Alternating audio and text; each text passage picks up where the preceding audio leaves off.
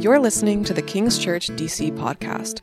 King's Church is located in the heart of Washington, D.C., and exists to make Jesus known in our city through enduring presence that brings personal conversion, purposeful living, and community reconciliation. We hope you enjoy the following sermon.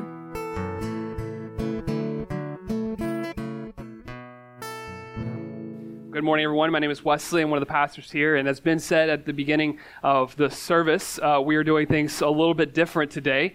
And so I'm going to kind of be the scripture reader today and the preacher. We're going to do all one little package here. And uh, we'll read the scripture in just a moment from Luke chapter 1, verses 26 through 38. And then what I'll do is just kind of give a brief uh, sermonette. Uh, every pastor loves to give brief sermons. So uh, I'm going to do my best uh, to keep it very brief today uh, as we celebrate during this Christmas season together. So let's read from Luke chapter 1, verse 26 through 38. In the sixth month, the angel Gabriel was sent from God to a city of Galilee named Nazareth, to a virgin betrothed to a man whose name was Joseph, of the house of David.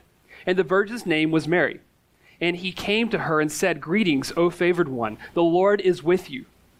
But she was greatly troubled at the saying and tried to discern what sort of greeting this might be. And the angel said to her, Do not be afraid, Mary, for you have found favor with God. And behold, you will conceive in your womb and bear a son, and you shall call his name Jesus. He will be great, and will be called the Son of the Most High. And the Lord God will give to him the throne of his father David, and he will reign over the house of Jacob forever, and of his kingdom there will be no end. And Mary said to the angel, How will this be since I am a virgin? The angel answered her, The Holy Spirit will come upon you, and the power of the Most High will overshadow you. Therefore, the child to be born will be called Holy, the Son of God. And behold, your relative Elizabeth, in her old age, has also conceived a son. And this is the sixth month with her who was called barren. For nothing will be impossible with God. And Mary said, Behold, I am, the, I am the servant of the Lord. Let it be to me according to your word. And the angel departed from her. This is God's word. As we enter into this season, I'm assuming most of you have travel plans. Uh, perhaps you're flying, but perhaps if you're like my wife and I, you look at the, the, the cost of tickets right now and you opt to drive instead. Uh, to go on road trips to see people or to see friends and family, or perhaps friends and family are coming to visit you uh, for the holidays as well. Now, uh, even though our children are still relatively small, I can remember very vividly the very first road trip we took with our, our oldest, Ellie, when she was a newborn. Now, the reason I remember this is because it shocked me how a 10 pound baby could require twice the amount of luggage of my wife and I combined. I mean, if you think about it, it's pretty bizarre. How could a person so small that I could literally carry her in one arm could require hundreds of pounds, literally, of accessories if we leave town for just a few days? You have the car seat, you have the portable crib, you have the bouncy seat, you have toys, you have food, you have clothes, you have diapers, and so on. And when we come to Christmas, we're presented today with another child. But this child and his story is much different from that of my daughter in carrying her around on a road trip. And what I mean by that is when Jesus comes in that first Advent season, he did not come as a child that we would carry. He was born to carry us. He didn't come as a child that we would carry his weight around. He came as a child who would one day carry the weight of his, the world on his shoulders. He didn't come so that we would have to lug around his excess burdens and luggage, but he came to relieve our burdens. He didn't come so that we would raise him up. He came so that we might be raised up. You see, when we come to the Advent season, we tend to slow down in anticipation of the birth of Jesus. And I don't want to sound like a Grinch this morning, but one of the purposes of the Advent season is to remind us just how broken this world is and how we can't carry ourselves anymore. It's to remind us that we can't fix everything around us and things that are going on in our lives by ourselves. In the midst of all the nostalgia and the feel good stories, what is quite opposite is the reality of Advent. That we have to come face to face with the truth that we can't fix ourselves and we need someone greater than us to carry us through. And we feel this, right? Perhaps it's the dysfunction of a family during holidays. Perhaps it's your job that just has a feel of futility right now. Perhaps it's The fact that you look inside yourself and you see that the invisible puppet masters of your soul are things like anxiety. Perhaps you look at your career and you realize just how much it's controlled you and it's turned you cold and hard towards others. The reality is there's so many things that press upon our hearts during the Advent season that remind us that we can't do this on our own. That what we need to experience today is for God to do the impossible for us. What we need to see in Advent is that we have a creator, the creator of the universe, who is not himself part of the universe, yet he intervenes in his world and he initiates something that only he can do during Advent. And that really is the main idea as we look at uh, Gabriel coming to Mary here and the announcement of the birth of Christ is that God does the impossible at Christmas for us. Where we can't pick ourselves up, He picks us up. Where we can't fix ourselves, He fixes us. Where we can't, He will. That is the story of Advent. That is the good news this morning that God can do the impossible for you. And so we're going to see very briefly out of this passage just two things.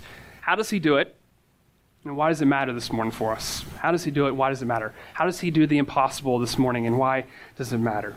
If you look at this passage, you'll notice that it's full of surprises, right? God surprises us time and time again in this passage. He just kind of blows our minds, really, when you think about it. The first obvious surprise is the biological one, right? I mean, uh, Gabriel comes to a teenage girl and says, You're going to have a baby and you're a virgin, right? I mean, whether you heard from a middle school teacher or that awkward conversation with your parents, you know that's not how that works, right? Like, it doesn't take us to be rocket scientists this morning to know that that's not how our world operates. That is a shock. That is a surprise to our system. But, but more than that, there's also this cultural surprise in this text. That the text says that Mary is from Nazareth. She is this teenage girl from a city in the middle of nowhere. In fact, Luke tells us that Nazareth is in Galilee, and the reason he's telling us it's in Galilee is because if he just says Nazareth, most people will not know where that is. It's not a popular place. And if you're going to make a big announcement, you're not going to go to a teenage girl in Nazareth. If you're going to make a big splash, if you're going to try to build a movement, this isn't the type of way you would go about it. You'd come to a place like DC, right? I mean, that's pretty obvious. You come to a place like DC. You would talk to someone who has power and influence. You would pour your investment into that type of movement.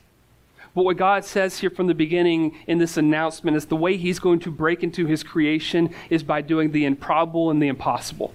He's going to do it in a way that shocks and surprises all of us. In verse 37, he says, For nothing will be impossible with God. The bottom line, with all the objections that Mary might feel in this moment, God says through the angel, speaks to her this truth nothing will be impossible with God. Because into this moment, leading to this moment, God had been preparing the world for this impossibility for thousands of years. And God was going to do the most improbable, impossible thing in the history of the world. And that is, God chose to enter into his creation without ceasing to become, to being the eternal God.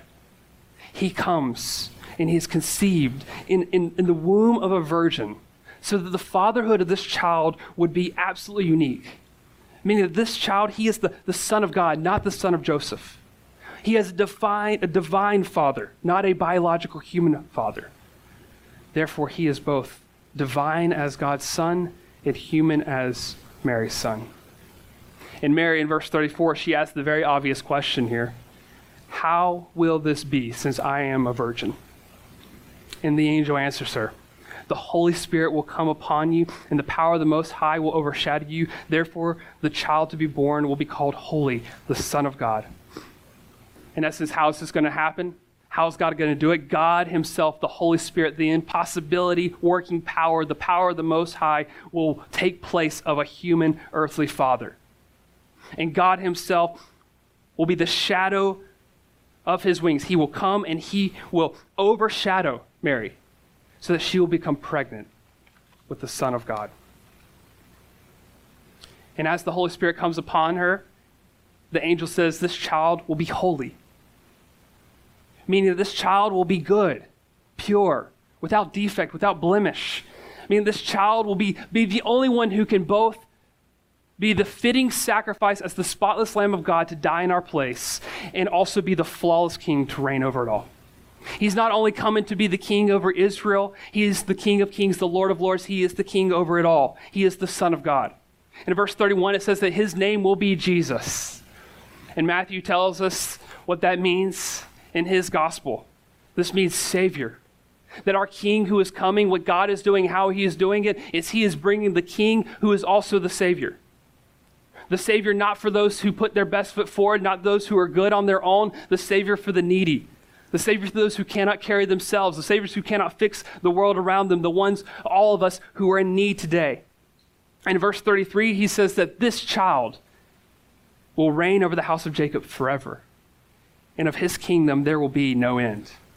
Meaning, this king, this king of the universe, will never be replaced. There will be no election for a new president of the universe, there will be no runoff needed. There will never be a successor sitting upon the throne of Jesus. His kingdom is forever.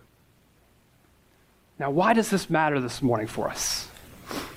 Because when we, when we hear this story, sometimes our hearts and our minds can go straight to, well, you know, sometimes this just sounds kind of like a fairy tale, right? I mean, a virgin birth, like, you know, we, we, we recite this every week in the Apostles' Creed with billions of Christians throughout time and history. We believe this is true. It's important to us. Well, how do we, how do we get past the logical uh, hangups in our mind? Well, how does this work, God? How did you make this happen? Well, perhaps the goal here of what God is showing us is that we can't logically reason ourselves to understand how He did it. Because the purpose of this miracle was to show that God is coming to interrupt the natural flow of things. It baffles us because God is doing the impossible. He comes in a way to interrupt the natural flow of things in a unique and unexpected way. He does the extraordinary. And why does this matter? Because if this extraordinary thing did not happen this way, then all of us in this room today are hopeless. We're all hopeless. In other words, if Jesus is not God eternal, if his conception and birth were not of God, if it were not miraculous, then guess what? Jesus is just like us that means he also is born over the curse of sin. That means he also would have to be confounded and overwhelmed by the brokenness of this world. And that means he would have to say with all of us in this room, I cannot fix this. But praise be to God, Jesus is not like us. He is not like us because God's Spirit overshadowed Mary and brought forth life where there was no life before. So Jesus is not born under the curse of sin. He is blameless. He is God eternal. Hebrews 1 says he is the radiance of the glory of God, the exact imprint of his nature, and he upholds the universe by the words of his power. He is not like us. From the very beginning, he was blameless. He was not confounded or overwhelmed by the brokenness of this world. So he alone this Christmas can say to our hearts this morning that he alone can fix this. He alone can provide the remedy for our souls. He is not a child like us, and He came in a way that was miraculous so that He could proclaim to be who He is God's Son. The one who can fix us, the one who can carry us, the one who can make us whole. That's why it matters this morning. That the coming of Christ provides hope because He is the eternal King. Now, how do we respond to this this morning? As we think of this Advent season, and perhaps you think of the burdens on your heart right now, you think of the things in your life that just seem to be in turmoil. How do we respond to this coming King, the one who came for us? Well, I think Mary leads us in how to respond here. Look at Mary's incredible, rather shocking response, her trust that she displays in verse 38. After everything that has been said to her, all the, all the surprises, all the things that, that don't make sense in her mind at the moment, she says, Behold, I am the servant of the Lord let it be to me according to your word. I'm sure Mary had many more questions to follow, right? She was inquisitive about what was going to happen here. But even through all of her thinking, through all of her questioning, she entrusts herself to what God says. She has no idea what the next 30 plus years of her life is going to look like or the life of this child is going to entail. But here's what she knows that if God is so gracious that he would bring a king to rescue his people. After centuries of them wandering from him, after centuries of them rebelling against him, if God is so gracious that he would be that good and that gracious to provide a king, a savior that they need, then she can entrust herself to him. That she can believe that he is good. That she can believe that he is God. This morning, the question for us as we get ready to prepare our hearts for communion is will we trust him today? in this Advent season, as we think about the world around us, can we trust in Him? Amidst all the brokenness and the chaos in our lives right now, will we trust in Him? Because He wasn't born so that we could carry Him, He was born to carry us. When we can't, He does. When we won't, He will. That is the good news of Christmas. And that is why in Christmas season we're drawn to these stories. We're drawn to Christmas. We're drawn to the classic movies. That's why we like to go to theaters on Christmas Day. We like to in, in, envelop ourselves into the story that we're seeing all around us because in all those movies and all the, the stories that we tell around Christmas time, they all have the same heartbeat in common, right? We want to see the hero.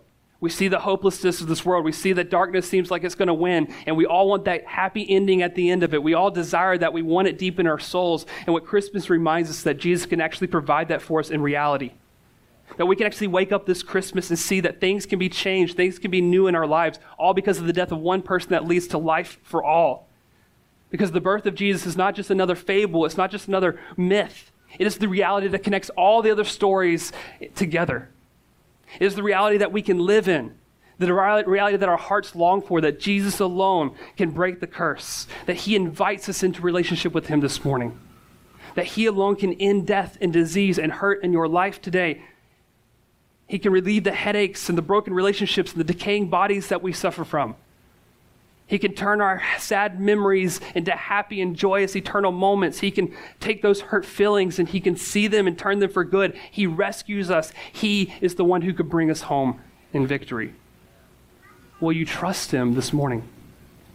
Will you trust him to do the impossible in your life? To carry you, to lift your burdens, to bring life to your soul? See, let's not let Christmas pass this year and just see the feel good stories and this, the sentimental feelings. Let's allow this Advent season to be real to our hearts. Let's remind ourselves that Jesus is Lord, He is God, and He is knowable to us. He has come for us. And as we partake in communion this, this morning, as we'll sing later, let's rest in this truth of the hymn Joy to the world, the Lord has come. Let us receive our King this morning. Thank you for listening to this episode of King's Church DC podcast. If this sermon encouraged you, please like, rate, and subscribe to our podcast. For more information on our church and service times, please visit kingschurchdc.com. We hope you will join us again next week.